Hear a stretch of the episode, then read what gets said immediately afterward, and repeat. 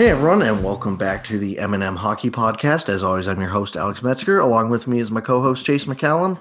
And uh, just in advance today, sorry if you hear a couple noises. Uh, the basement is being redone by my dad right now, and uh, that is usually where I record. So I am upstairs right now, hoping to avoid the noise. But uh, there might be a couple thuds, and uh, I apologize in advance if you can hear them. But hopefully, we can get through this without any any issues. Big week of stuff to talk about this to, uh, this week. Um, as we almost predicted, really, uh, the Pierre Luc Dubois trade happened literally probably hours after we finished recording, 12 hours after we finished recording. You know, um, it happened either that night or the next morning. And uh, so, yeah, we get to break down the return. It was um, kind of the fit that seemed obvious every once, like to, to everyone, but we weren't really sure if it was going to get done just because we weren't sure if Laine really wanted out or whatever. But uh, if anyone hasn't heard, Pierre Luc Dubois goes to the Winnipeg Jets in return and with a, I believe it was a, a third round pick or something. I think a third. And in return, uh, Patrik Laine and Jack Roslovic come back. Uh, Roslovic signs a deal that pays him $1.8 million uh, for two years on average. Um, so, or sorry, 1.3, I believe. Um, uh, I don't know why. Oh, it's sorry. this is my bad. It's a it's a different cat AAV because he signed it halfway through the year. I was wondering this year it's a two mil AAV and next year it's a 1.8, so roughly two million dollars. Um, a big trade. This is probably the biggest we've seen in a long time. Eh, Chase? Yeah, like two young star-ish players, at least close I would, to it.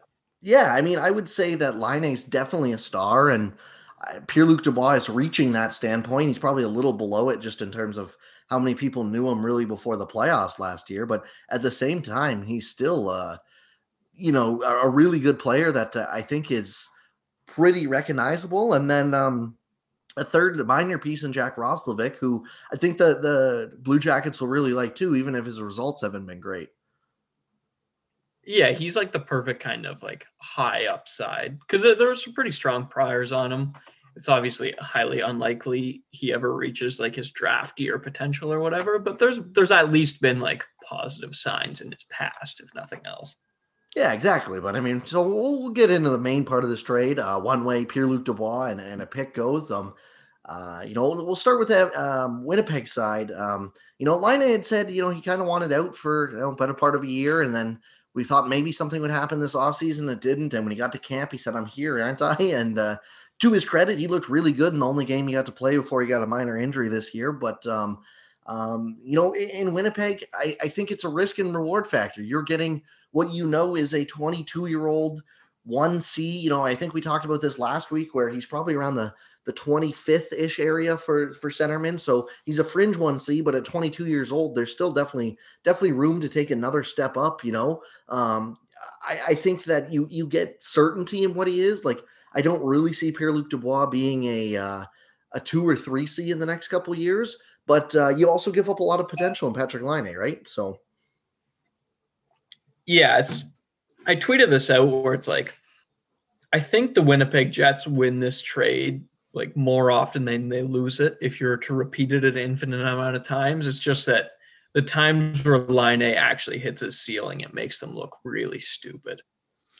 Yeah, I, I think that it's a big. Um, yeah, like if you want to say if you if you did this uh, trade a hundred times and you said uh, Winnipeg wins it, say seventy percent of the time, or no, no, no, no, let's not go. Ahead. Let's say fifty percent of the time they tie twenty percent of the time and win it, and uh, Columbus wins it thirty. The thirty percent is going to be so much more aggressive, I think, than when the um, um, uh, Winnipeg Jets win it, you know, because like uh, having a don't get me wrong, again, having a one C could prove invaluable, but uh, especially with a, a, Winnipeg team that it's not really clear what they're doing going forward. Their their core is sneaky old or getting sneaky older. You know, Blake Wheeler's thirty four, uh, even uh, young guy Mark Scheifele, he's twenty seven, I want to say already. So they're getting up there in age. But um, you know, when Laine, if Laine really hits and when he becomes that fifty or God forbid, even 60 goal scorer, like some people thought he could be in his draft year, um, you know, that's going to look like a huge win for Columbus.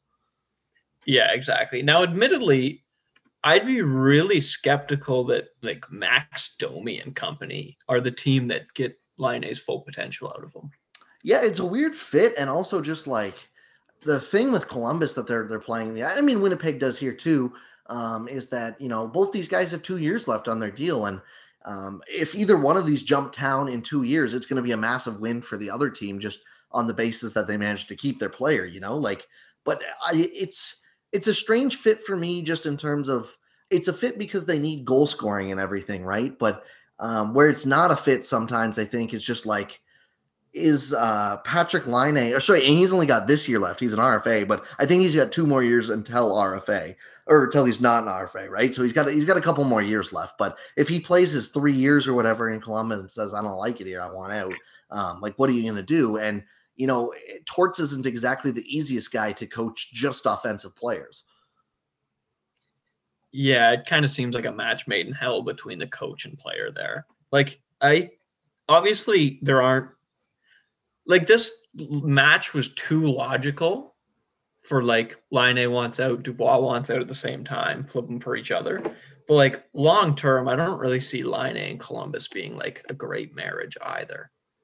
No, me either. And um, if we want to flip the other way too, like I find it a little bit ironic that uh, it sounded like Pierre Luc Dubois' biggest reason for wanting out was um, a bigger stage, and he got Winnipeg out of all of them. You know, um, granted, it still is a bigger stage than you know in Canada. It's still a much bigger stage than uh, uh, Columbus would be. You know, if he if he walks down the street to Winnipeg, I can guarantee people will know his face. Where you walk down streets in Ohio and people are not going to notice you, right? So I, I kind of get it, but at the same time, like I think Winnipeg also runs the same risk of of him wanting out, but at least they have better players around him too. Like he's going to get to play with Kyle Connor and Nikolai Ehlers and um, you know, behind Mark Scheifele, and that's why I think this is a good good enough fit for him right now. Is they have a couple really good wingers right now. Blake Wheeler struggled again this year. They they really need him to find his game. But um, in terms of actual players that they have, you know, like uh, with Pierre Luc Dubois, they can play him with a couple, like if it's a Nikolai Ehlers, for example,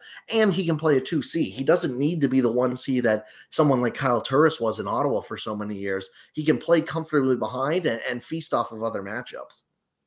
Yeah, exactly. Because as much as I like Bjorkstrand or whatever, like if you can play on that second line with Ehlers and say Perreault or something like that, like you're laughing compared to what he was doing in Columbus.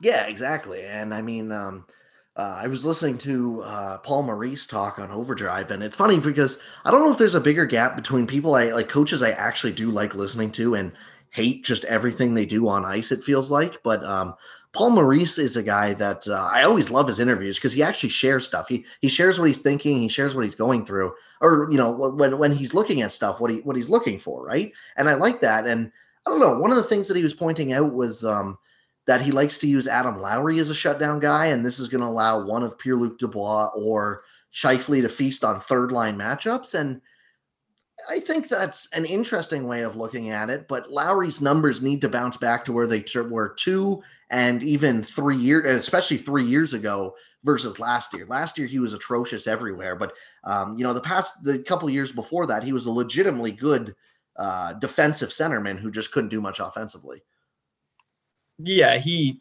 looked at least in the past perfect for that role. Last year was kind of dicey. So the problem with betting on defense, right, is you're betting on like the noisiest part of hockey.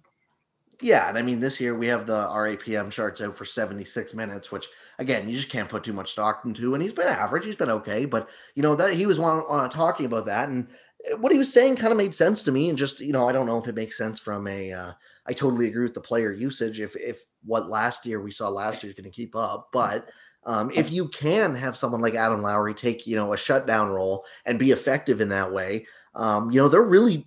I think they'll probably move someone like Paul Stastny to the wings, right? Because you got a bunch of centermen like Paul Stastny can't be playing fourth line center for you on this team. So, um, you know, then you can really let, you know, Wheeler, Scheifele, Connor, Stastny, Ehlers, and Dubois or Perreault, you know, if he needs to jump up there, you, you got six or seven guys on the on the top six there that could be really effective, especially if one of the lines don't need to take big matchups. Yeah, exactly. I, I do like using guys in that sort of like Kadri role where you use maybe your third most skilled center to in the shutdown role. I don't know if Lowry will be good enough to do that this year, but I like it in theory at least.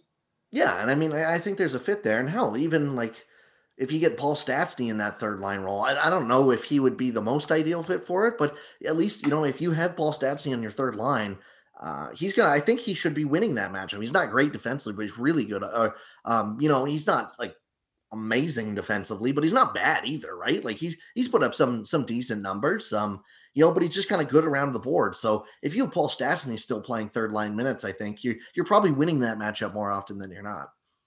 Yeah, hundred percent. Because he's he's obviously declining as he's getting older, but he's still not like a defensive train wreck or anything. Yeah, exactly. Or if you want to move him onto the wings, I think he would be a solid uh, adjustment on the wings there too. So, um, you know, the more I talk about it, the more I do like it from the Winnipeg aspect. It's just debate, you know, being able to keep the players around. Um, it'll be interesting to see if both of these teams can convince uh, their guys to sign long term when it when it comes time to it, or if they're gonna. You know, I, I know um, uh, Dimitri Filipovic had. Uh, forget who it was on the PDO cast, but they were talking about this deal from from Columbus's side, and it sounds like it, you know Laine's. Pardon? Was it Alison Lukan? I uh, there was two people, and it was the guy. But I uh, I apologize. I can look it up real here real quick while I talk. But um, he was pretty much saying that it sounds like uh, plan will still be eventually to to test free agency, which would worry me a little bit if I'm Columbus. You know, if if in three years or whatever it is you end up losing him, I, I think that's that's not awesome. No, that looks really bad, especially because it's not like the Blue Jackets look like they're ready to do anything right now. Yeah, I mean they're just kind of like a fringe-ish playoff team. It, it was Alison Lukan, but the guy who brought it up was uh Murat Ates. I, oh, I, the Winnipeg writer. Yeah. yeah. okay. So he's from Winnipeg. So I, I, apologize if I'm butchering that name. I feel like I am, but it was it's a real. I mean, I'm halfway through. It's a really good prog- podcast so far. But yeah, he was still saying that it, it kind of sounds like uh, um, you know, Laine's plans might be to just keep trying out free agency or whatever, and, um, you know, I, I don't know. Like I, eh, that's good. Kind of worries me from a Columbus standpoint because, as you said, like like what what does Columbus do right now? Because they have a team where I feel like they feel like they're all right. You know, they I think they probably think, oh, with all the injuries last year, they still made it into the playoffs. I don't love their team, and I what I even what's even more is I think the casual fan would still say, even if you don't love their team, they still have a really good one-two on the back end and some pieces, but I don't really love Seth Jones near as much as everyone else does, and he's already 26. So, like, what what what's the plan here? Because it feels like they're just kind of one of those teams like the Minnesota Wild are or were that is just like due to be stuck in neutral forever. I was just about to say like they're the Wild of the East now because like they're just competent enough that they should be in the playoff hunt somewhere around there, but nobody sees them as a threat. Yeah, and like they just they have too much talent on this team to truly tank. I think, unless you know, and even their goaltending, like their their goaltenders are both pretty solid. Like I don't know if any either of them like I want to see more of an Elvis, but I don't know if either of them are good enough to like steal a ton of games. But they're well, I mean, sorry, I shouldn't. Any goaltender can steal a bunch of games. We saw Korpisalo do it in the bubble, but I mean over the course of like a, a forty game span, you know. But like it's just there's too much talent on this team to truly tank. But I don't think they're good enough to really be more than a team that you know maybe has an upset in round one, maybe maybe makes a, a nice run to the conference finals like you know the Islanders did last year or the Sens did in 2017. But this is not a perennial cup threat, that's for sure. No, this is the exact kind of team like you take over in Chell and you just blow it up because they're just not quite good enough to do anything. So you go for the next generation, but that's nobody would ever even consider doing that in real life, which leaves you just in no man's land.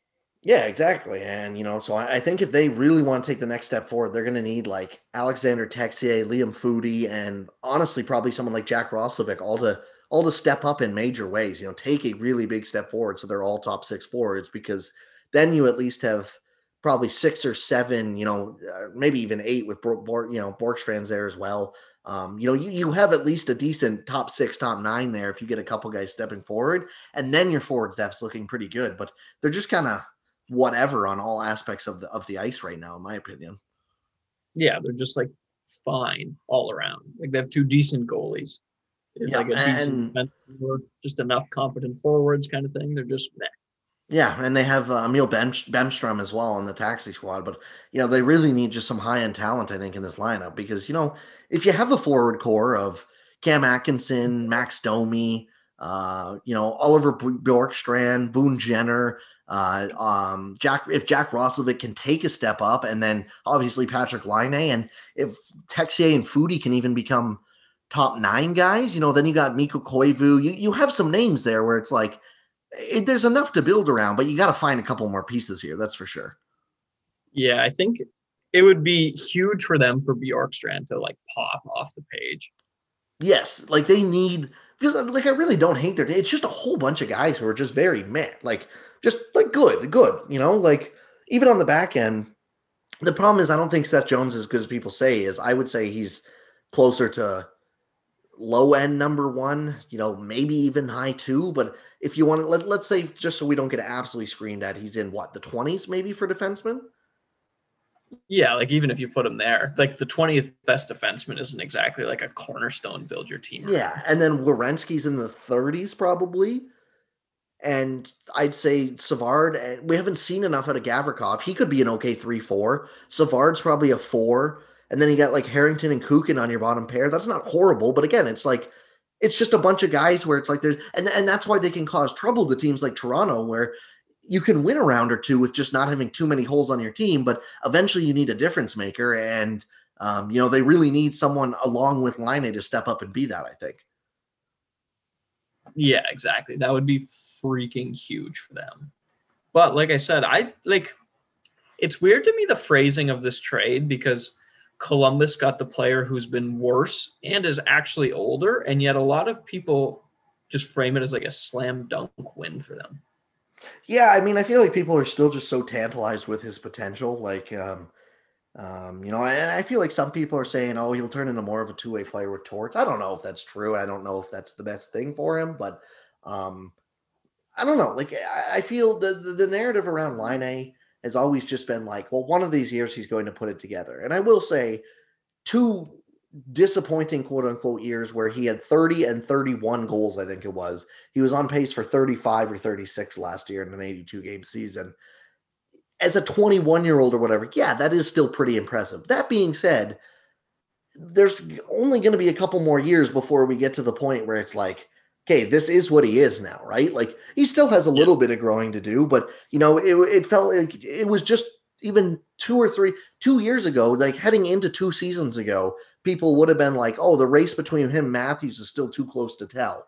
It's not too close to tell right now unless you have your head in a, in the sand, right? Matthews is a, a top five center, probably a top 10 player in the league easily. And Patrik Laine some some days doesn't even look like a, a top 30 winger. So yeah, because the problem with Laine is like he's at this moment at least, he's so bad at every other part of the game that you basically need him to be one of, if not the best shooters in the history of hockey for him to be like half as effective as everybody's projecting him to be. And it's really, really hard to be one of the best of all time at something. Yeah, I mean, yeah, I, I, that goes without saying, you know, and like even last year's quote unquote better defensive results were still not good. Like they were, he was still well below average in anything defensively. So, um, yeah, he's one of those guys where it's like great, but like he's just, even just in 2018 19, which is kind of inefficient doing everything. So, like, I don't know. We, he really needs to be someone who can just score reliably. And, and because, you know, even in peak Ovi years, he was still the reason Ovi was still a top five player in the league was because, yes, his defensive flaws were there, but he was scoring 50 in an era where everyone else scored 32 goals, you know, like, he was almost, yeah. you know, like he was getting 15 more goals than the next closest person in, in, the year, right? Like it was just, it was absolutely insane what he's doing. Patrik Laine isn't even the top goal scorer on his team, I don't think, most years. Like I think Kyle Connor had more than him last year, if I remember correctly. I think so. And when Ovi was doing it, he was just like a freight train in the offensive zone. So at least he drove offense so that his like even his play driving numbers were still good in his peak, whereas Laine has not even come close to approaching that. Literally, all he has relied on thus far is his shot. Yeah, exactly. And I mean, like that gets you only so far, but you know it needs to take you a step farther. So it'll be interesting to see if he can kind of be a fit in Columbus. You know, I, I don't hate you know for as much as I just kind of trash talk their team and about where they're going. I don't hate the roster. You know, uh, the more I look at it, the more I go, it's fine. You know, it's not bad. I, it's it's one that should be competing in, you know, for one of those wild card spots, I think, every single year. And I just I don't think that's a great spot to be in the NHL. I, I think, you know, you should really want to be one way or the other. And I mean, as I say it, they're in first in their division, but it's also because most of their division has played four, four or fewer games because of COVID. You know, the Stars are 4 and 0 right now. They're off to a hot start. The Panthers are 3 0 and 1. Uh, the the Lightning are three one and one, and the Hurricanes are three one and zero. So I would argue it's probably four, three of the four best teams that haven't been able to play games, and then the Panthers slash Predators are four slash five with the Jackets, and you know there's still teams that are just a point or two behind them. So um, they'll be in the race, but I just I don't know. They're they're they're okay, but uh, three, two, and three is pretty much the uh, the record I see them having just kind of through the year. You know, they're going to lose more games than they win, but they're a good enough team to kind of drag it to overtime and get that loser point. Yeah, exactly. Like they're they're the perfect team for that to just get unlimited loser points because they're competitive enough. They can kind of drag it out as far as it needs to go. Like that yeah, is the perfect spot for them. Exactly, where it's like in any other sport, like if this was basketball, you know, they're probably finishing the season either 500 or a little, or probably below 500. You know, same with baseball. They, if you go in extra innings or overtime in, in either of those two sports, you don't get anything extra. Um, but instead, they're going to be, you know, I don't know, 20, 25 or 27 uh, 17 whatever the loser points for that are you know? Like they're gonna have like 10 or 11 loser points probably and that'll get that'll keep them right in the playoff race which is stupid but that's exactly what the league wants so. Yeah exactly and it seems like what the blue jackets want too. Yeah i mean like we've seen a ton of uh, extra overtime losses this year you know? Um, there's still a couple teams that haven't lost in regulation montreal being one of them washington being another 5-0 and 2 and 5-0 and 3 um, uh, you know, I in the the North Division there hasn't been many overtime losses. It, there's only been four, but um, you know, in the West there's been seven already. In the East there's been three, six, eight, nine, ten already, and in the Central where they have barely played any games, there's been nine out of like. I don't want to do the math of how many games, but that's a pretty high percentage of games going to overtime right now. Yeah, that does. That'll be something to monitor going forward because that does seem really aggressive early in the year.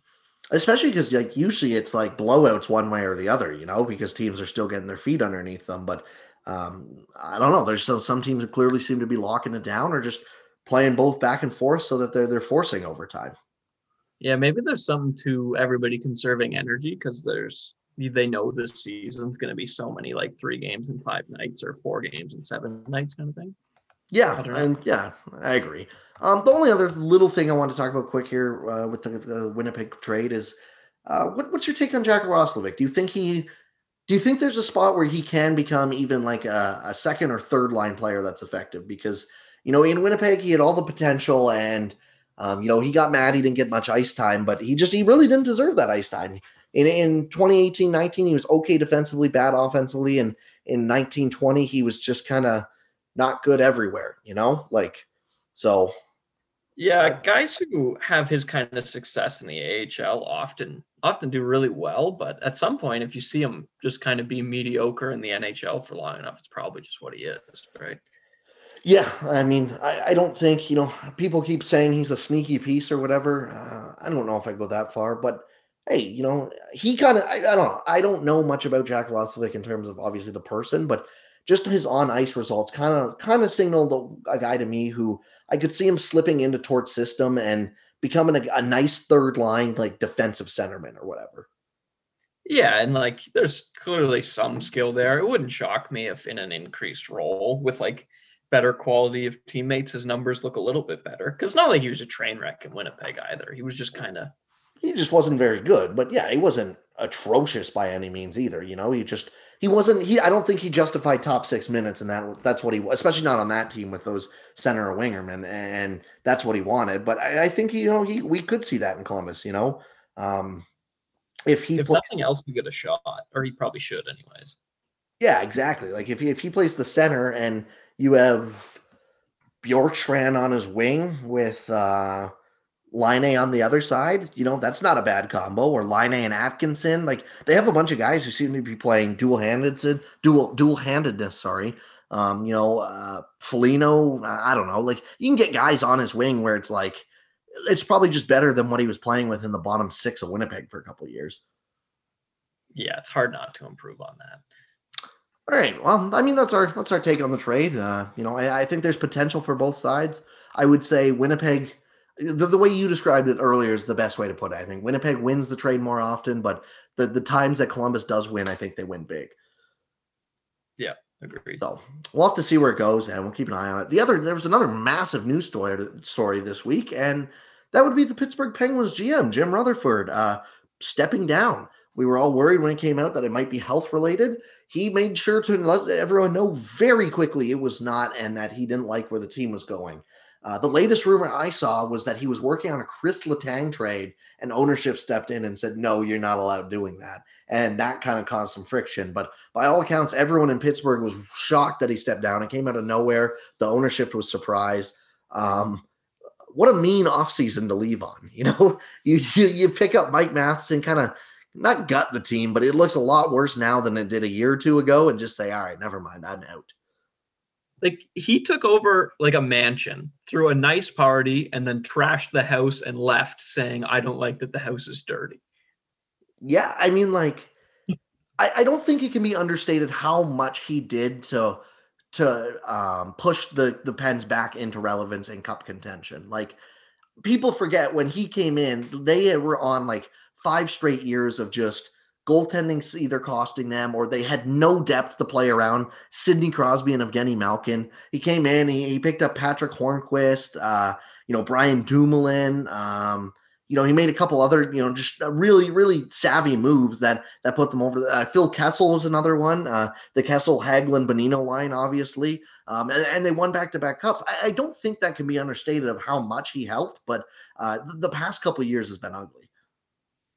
Yeah, because he each when he took over, he did so many great things, and I feel like his legacy is super complicated because of how like he's like actively sewered them ever since. Yeah, it's like, and it's weird because it was kind of like I don't know. I, I feel like his previous stint like that, he, he was in Carolina for a while too, and it kind of got to the same where it's just like at the end is, but it, it, wasn't so quick. And it's I, it's one of those things where it's so weird to, to look at because even bringing in Mike Sullivan was just like such a crucial move. And, and now it's just like they won back to back cups and, and Rutherford just kind of lost his mind where he was like, no, we need to worry about Tom Wilson. It's like, why? You've put him out twice in a row in the playoffs. Like, you don't need to worry about Tom Wilson. But uh, he went and picked up, uh, you know, Ryan Reaves and dumped him, Jack Johnson and, uh, um, uh why who am I blanking on here? Uh Gudbranson. He was on that team for a while, right? Yeah. Yes, um, he was. Yeah.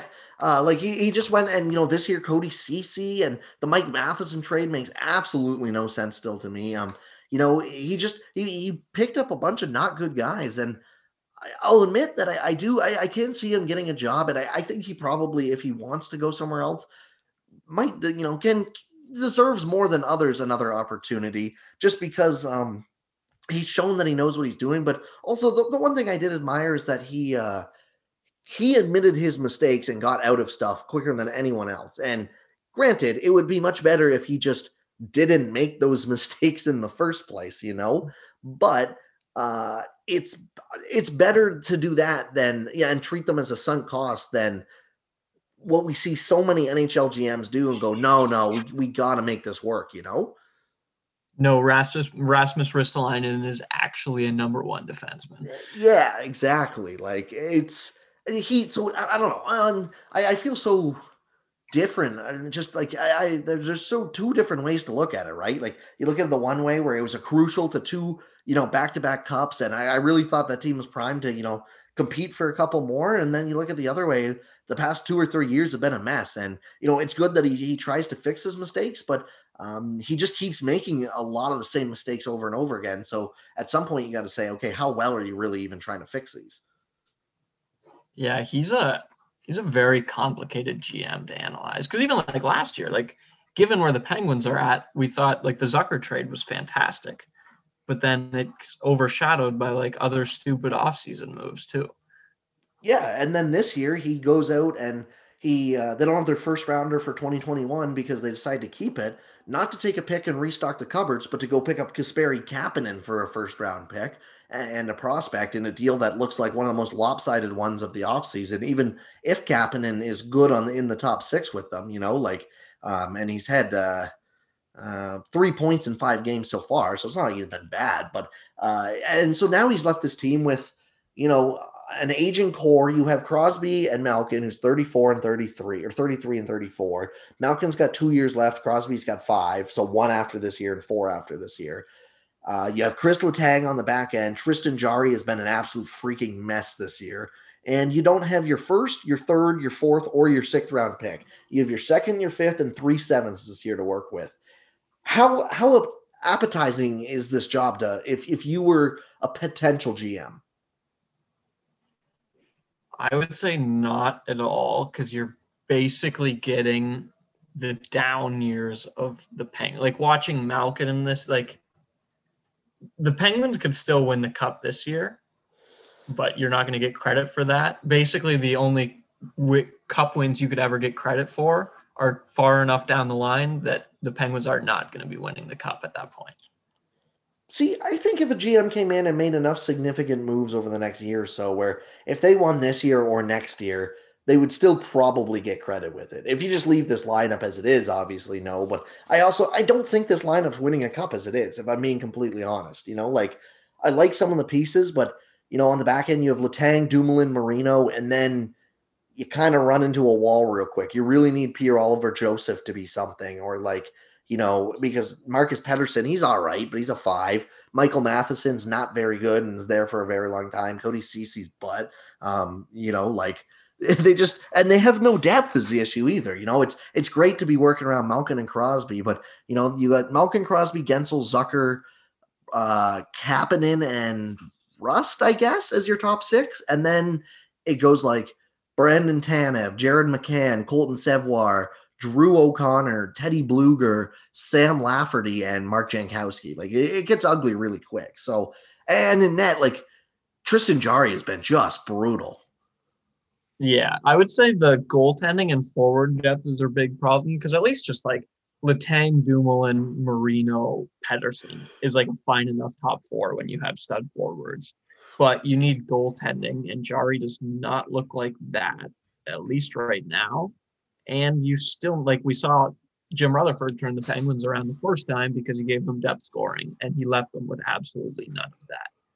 Yeah, exactly, and so that's going to be the biggest thing. And I've you know I was listening to people, and I think it was Wyshynski who said that um, uh, people around the league still do find it. You know, the, the there's obviously a bunch of names that are interested, and because there's only 31, soon to be 32 GM jobs available, right? Um, it's not like you can just sit on these forever. So obviously you're always going to have guys available. But if you had to pick and choose throughout the league, I, I don't think this one would be near as attractive as attractive as it would have been even two years ago. And just like, um, you know, there, there's a lot of work to do here. And so it really feels like, you know, if you're stepping into this, you're going to be the uh, the the GM of the Penguins as they are bad for four or five, or begin to become bad for four or five years, you're going to get fired, right? Like so you got to be careful if you're stepping into what you're expecting. Yeah, and you're pretty hesitant or pretty reliant, I mean, on the way Crosby and Malkin age because if Crosby and Malkin age super well, I don't think it would be difficult to have like a San Jose Sharks sort of reminiscent run where you're running at it again when they're like 37. But that was with Joe Thornton playing like a legitimate first line all star at 37. And as good as Crosby and Malkin are, people with that many injuries usually aren't that good by 37. Yeah, I mean, it's just any player's a risk. It, you know, I, I think we're already starting to see Crosby not like drop off significantly, but take a step back, right? Where he's not, you know, I think some people would have him in the top three kind of ranking still, but I don't know if he belongs there in terms of all players in the league, right? Like he's still obviously a very, very, very good center, but like, is he better than McDavid and MacKinnon? No, probably not.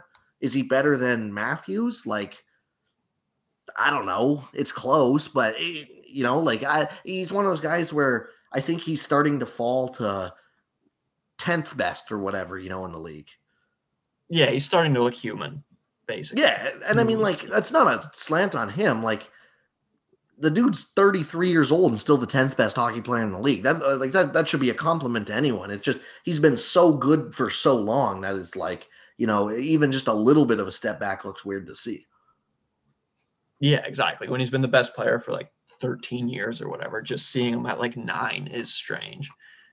Yeah, exactly. So I don't know. It'll be interesting to see what happens. Um, if you're the GM of this team and you step in, like if you have the green light to do whatever you want. Now, I, I don't know if that's true because if they're stopping a Letang trade, odds are they're not going to be happy trading Malkin either. But like, if you're a GM and you step in, do you do you look at like blowing things up to a certain degree and trying to trade Malkin? Because I, I think you should you would still get a haul for Evgeny Malkin, right?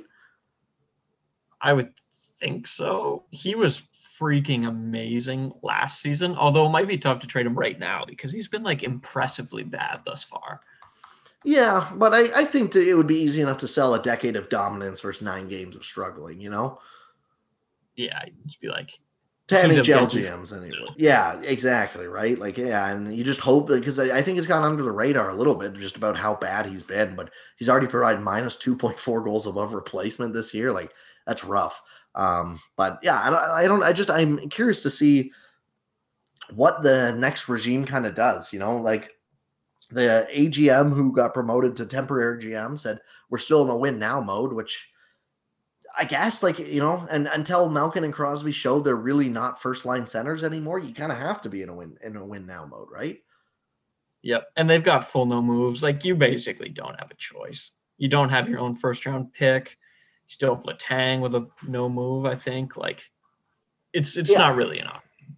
No, I mean I could see what happened. What happened to uh, Chicago a couple, you know, the, over the past year or two happened to to Pittsburgh in a year or two from now, where it's they're going to have to have a soft rebuild, where it's like some of their players are just too good from really tearing it down, but at some point you need to just strip the rest of the team so that yeah, unfortunately, you're going to have the Toews and Kane and Keith there. In this case, would be Letang, Malkin, and Crosby. But in two or three years, you just got to hope that uh, uh, you know if you strip, if you sell the rest of the team off, those three guys still aren't going to be good enough to just get you where you need to go, and that's how you're going to get more guys to to bring this next wave in. I think.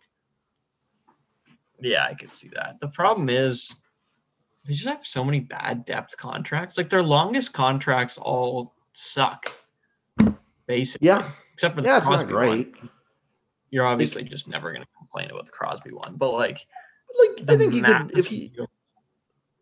I don't. Yeah, the Matheson deal is horrible. That's that's tough. But like, if you wanted to sell one, I don't think you would sell John Marino. I think he's someone you keep through a rebuild at 23 years old. You know, like, but yeah, Brandon Tanev's another bad one. You're probably just gonna have to chew on that. But again, like, if we're saying they're gonna have to start rebuilding, say 2022 23 season and they're going to be bad for three years, the Tanev and Marino deals and even the Guentzel deal are all they're going to probably be up by the time they try and swing around again. I know this is years into the future, but still. Yeah, I guess they're not. They're not the end of the world. They just make it look so much uglier because this team has so little flexibility. And in a world with a much more rational GM, there's your flexibility, and it's not there. Yeah, exactly. I think this team is going to be in some for some rough years. Like literally, I can see just about what's happening in Chicago right now. Just in a couple years, when um, you know, thirty-seven-year-old Crosby is more like thirty-two-year-old uh, Toews was, right? Yeah, exactly. It's it, the party is going to end eventually. It's basically just the up to the new GM to decide how early.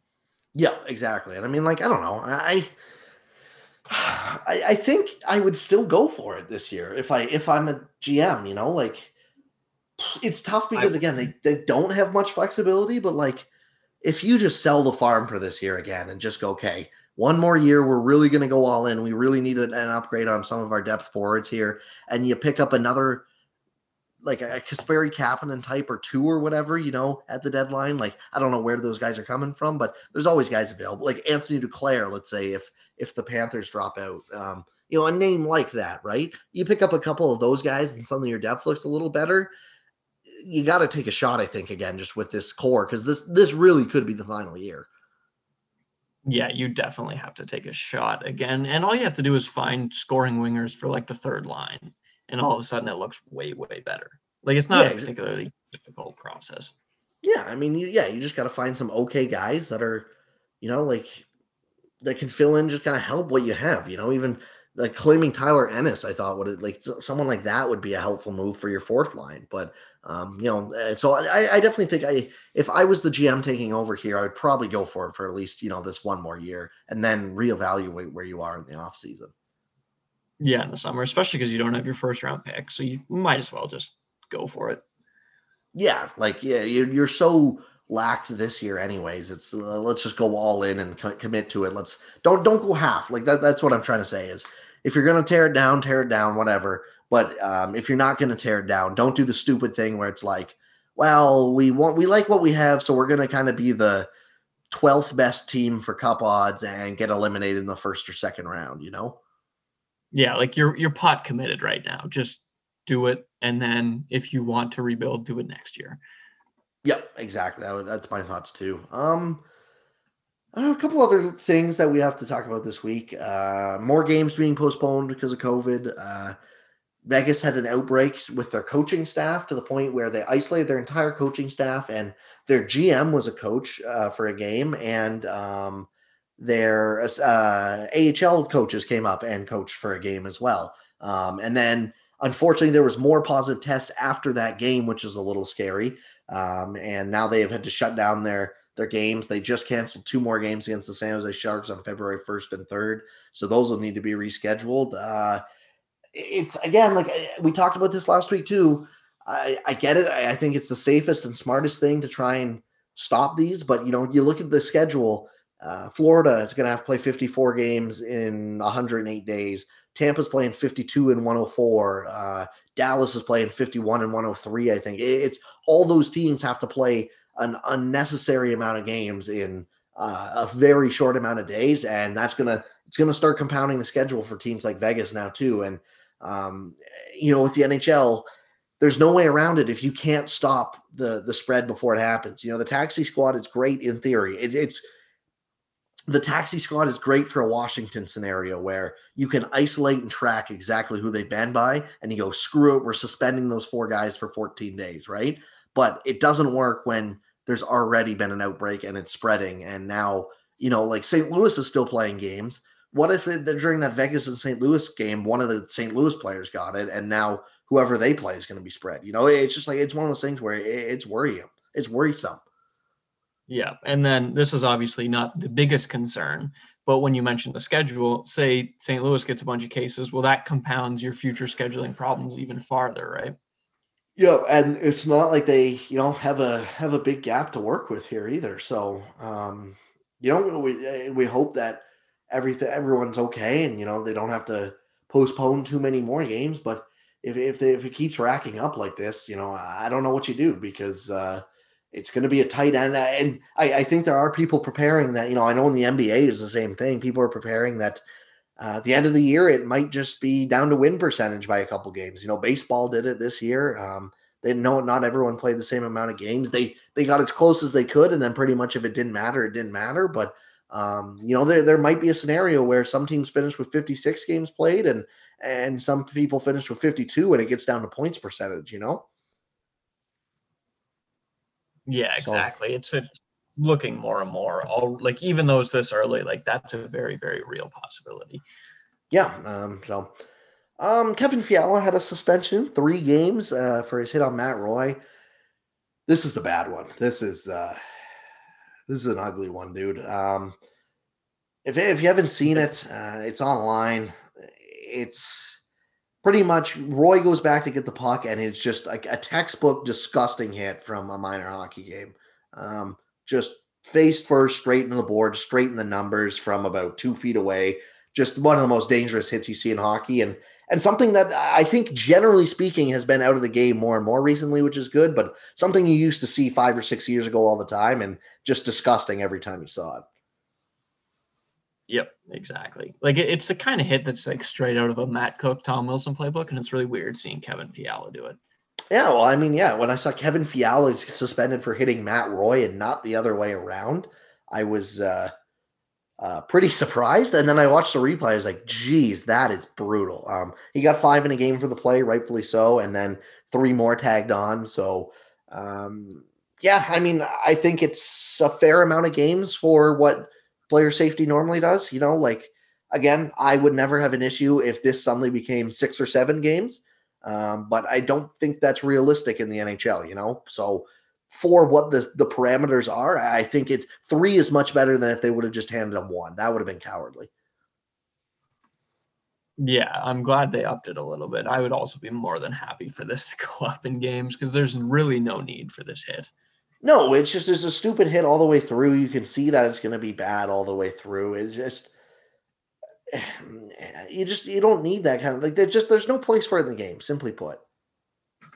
Yeah, exactly. It adds no value to anyone. Nobody's watching hockey for that kind of a hit. No, and it's like you know sometimes the guy kind of turns at the last second, and and those it's like people defend, oh, you can't turn like that. Well, yes, you can. It's still on the player, but those I understand why, and maybe it's more closer to one or two games. He literally was just riding his numbers the entire way in and put them straight from the the shoulder slash numbers straight head first from the board. So that is bad. You know, if if that could be five games or whatever, I would be very happy with that because there, there's just no no reason to, to throw that hit. Yeah, exactly. That yeah, there's nothing good about it.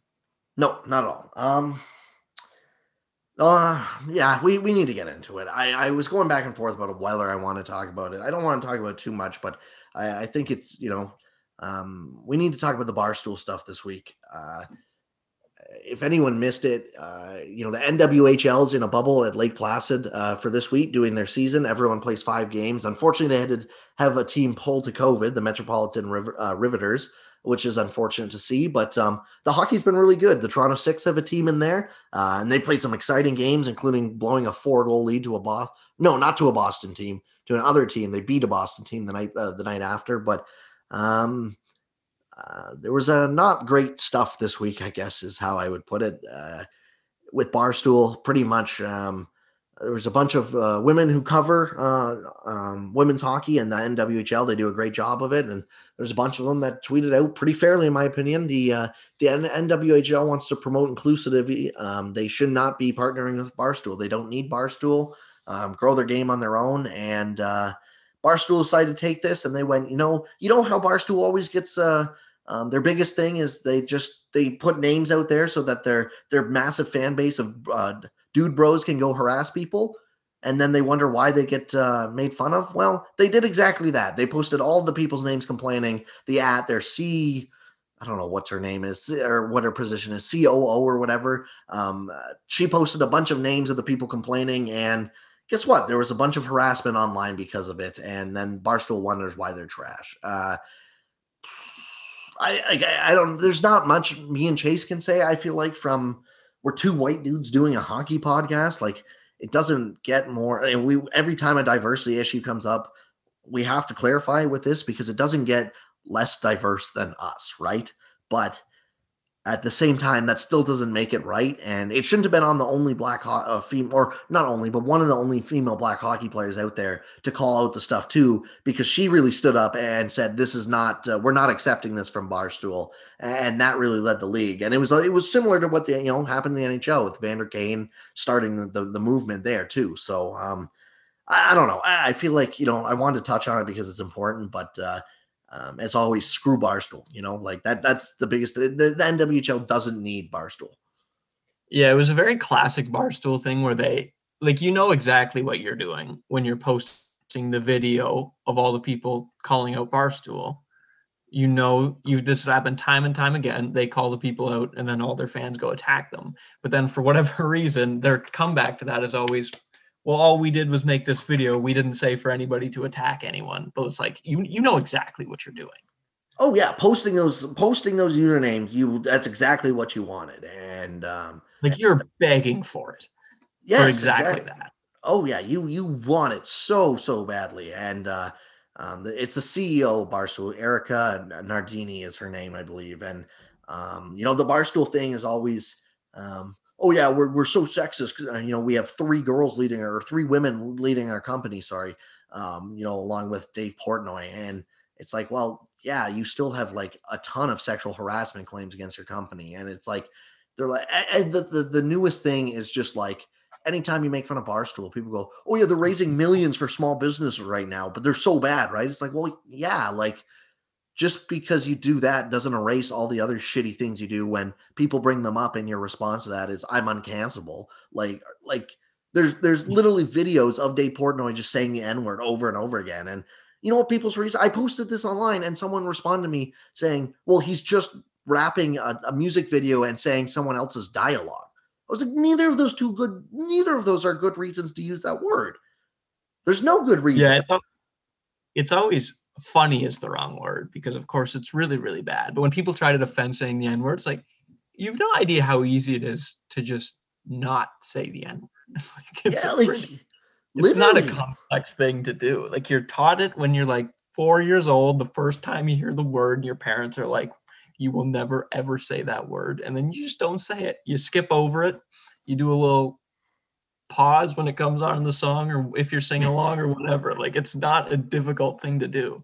Yeah like yeah you, you wrap a different word in there or something you know like what whatever the clean version has. It's just it's really it's like yeah it's one of those things where uh, there's just no reason for it. There's no um and you know uh, it's it's one of the things where yes the small business fund or whatever is great. That's awesome. But um doing one good thing doesn't cancel out a bunch of shitty ac- actions, especially when you don't see you don't at all want to care about you know the saying sorry for those shitty. They, they, they don't care at all. You, bring them up and they go, try, don't try and cancel us. And um, you know, so so anyone who if that's your response, uh, stop it. You know, like I, I don't want to hear it. Um, yeah, we kind of talked about this in DMs too, where the with the charity argument, where it's like Ted Bundy worked at like a suicide hotline. And if somebody's like a bad person, it doesn't mean they spend all their day going around like kicking puppies. Yeah, exactly. Like, you know, and it, it's just, it's one of those things where it's like, yeah, like bad people can do good things. And, you know, we should be happy for those good things. But at the same time, that doesn't mean that we should stop saying, okay, these are still bad people that need to be held accountable. And, and that's kind of the scenario here. Um, if we want to take a more positive light on it, I don't know about you, but I've been trying to watch a couple of the, the, the women's games, and they've been really entertaining. You know, good hockey. Um, uh, they're all on Twitch if anyone wants to watch them. Uh, they're they're starting, and I think the semis and the finals are on NBC in early February here too. So um, it's good hockey if anyone wants to, you know, tune in and watch. And uh, the Twitch channel is really cool too. You know, JT Brown, uh, who's a Twitch streamer himself, and obviously um, uh, a person of color playing hockey. Uh, he donated, I think, was like a, a hundred subs or something like that, which is a ton of money that actually goes like straight to the the the league or whatever. So so that's really good too. Um, and it, it helps other people interact. So um, yeah, check it out. Like it's it's good hockey. Uh, I I don't need to say that, but if you're on the fence and you know, especially on you know nights like tonight we're recording and there's literally no NHL hockey on. There was none Wednesday either. Uh, yeah, g- g- give it a shot because it, it's it's good good hockey. Like you, will be entertained. So, yeah, I, and Twitch is a perfect partner because it's very very accessible. Yep, it's a free download for everyone, and you know you can if you want to donate, you can donate through the app, but you don't have to. It's it's free watch, and uh, they just got Discover as a partner, which like apparently I'm reading it's like their biggest partner ever, and there's reports out there that it might increase every player's salary by like 40 to 50 percent just from that one partner. Yeah, that was new today, right? Yep, yep, uh, just came today, and so that's awesome news. You know, it's really good news. Um, I know the NWHL's had its had its uh, issues and and whatnot. If I don't know, like I, am trying to find the right way to say it, but they've had their issues getting going and stuff like that, right? But uh, um, it's it's good to see. Um, not not getting going, but you know, the, there's the payer payment. Uh, oh my gosh, I'm, I'm, stumbling on my words here. Player payment issue from a couple years ago, and, and, just you know the whole stuff with the CWHL and stuff like that too. But it's good to see them, you know, big pick up a big sponsor and also just um, you know continue with this tournament. Hopefully, there doesn't need to be any more dropouts uh, from what there already is. And, you know, there's more games on Saturday, uh, Sunday, and Monday as well, if you're interested in watching. So, uh, and then the, the semis start, and then on, I want to say it's the second or the third, but uh, yeah, I don't know. I, I, feel like we need, we need to bring it up. It's not, uh, not something that's fun to talk about, but it's a lot less fun for other people that are out there dealing with harassment and stuff like that. And uh, the other thing I want to say quick was congratulate, or not congratulate, it's the wrong word, but uh, I I have tremendous respect for the people who have to go through that shit every day and still manage to be a great part of you know hockey communities because I can't imagine how tough that would be. God, it would just be so tiring. Yeah, like I mean, I get tired from dealing with one or two people I think is an idiot, let alone people who are like sexually harassing and, and you know just calling names or you know way worse than that. You know, there's horror stories of like I've heard of people say, "I hope you get raped," and it's like over covering a hockey. It's like, come on you know, like be better than that. But um, yes, so uh, it, it's it's got to change, and it, it's good that you know we're seeing change, and I'm glad the NW, NWHL stepped up and said no, we don't need you guys because it could have been uh, really easy for them to just take the money and run, right? So, yeah, well, because it's everybody was kind of like, oh, the NWHL is better off without Barstool, and like there are a large portion of fans that would be really pissed off by that, but like if we're being honest, part partnering with the couple billion dollar company would probably help your sales. And it's a good thing that they said no to it because it's very easy to not complain about the multi billion dollar company. Oh, absolutely. Especially with a hardcore fan base that'll do exactly whatever they say because they're slaves, you know. And um, uh, again, it's money over, uh, uh, it's money versus um, character. And they chose character. And that's awesome, you know. Um, to the point where I think they definitely gain fans because I've tried to, you know, just watching what's happened. I, am making it a, you know, I want to try and watch as many of the games remaining as I can. Um, so, uh, and, and they're getting more coverage too, you know, like they, I saw the highlights were on Sportsnet too. So, so that's good. Um, but, um, yeah, I don't know. I don't, I don't much more to say to that other than support women's hockey, watch women's hockey. Um, uh, I don't, I don't really have much more for the week either. Do you? No, I don't think so. I was going to go through some early trends, but uh, we've been almost an hour already, so I, I think we're probably good this week. Uh, we'll we'll get to some more trends next week and uh, talk about what's happening. Hopefully, there's a little more news, and um, you know, the, this week was a big news week, actually. You know, considering it was only seven days since we last recorded. But yeah, it was a very big news week on the main highway. I'm not sure you guys probably heard that. I don't know. Someone just gave the horn going, going by my house. Um, anyways, thank you all for listening. Uh, Chase and I will be back with you next week. Uh, we might have a guest. Uh, I know we said we're going to try and do one every three, third or fourth week. So uh, we'll talk about that. But again, if there's anyone you want to hear, give us a shout. You can find me on Twitter at NHL Sends and stuff. Chase on Twitter at CM Hockey 66. Uh, you can find our work at lastwordonhockey.com. I know Chase said he should have an article coming out soonish, right? Yeah, I'm starting to work on one now, actually.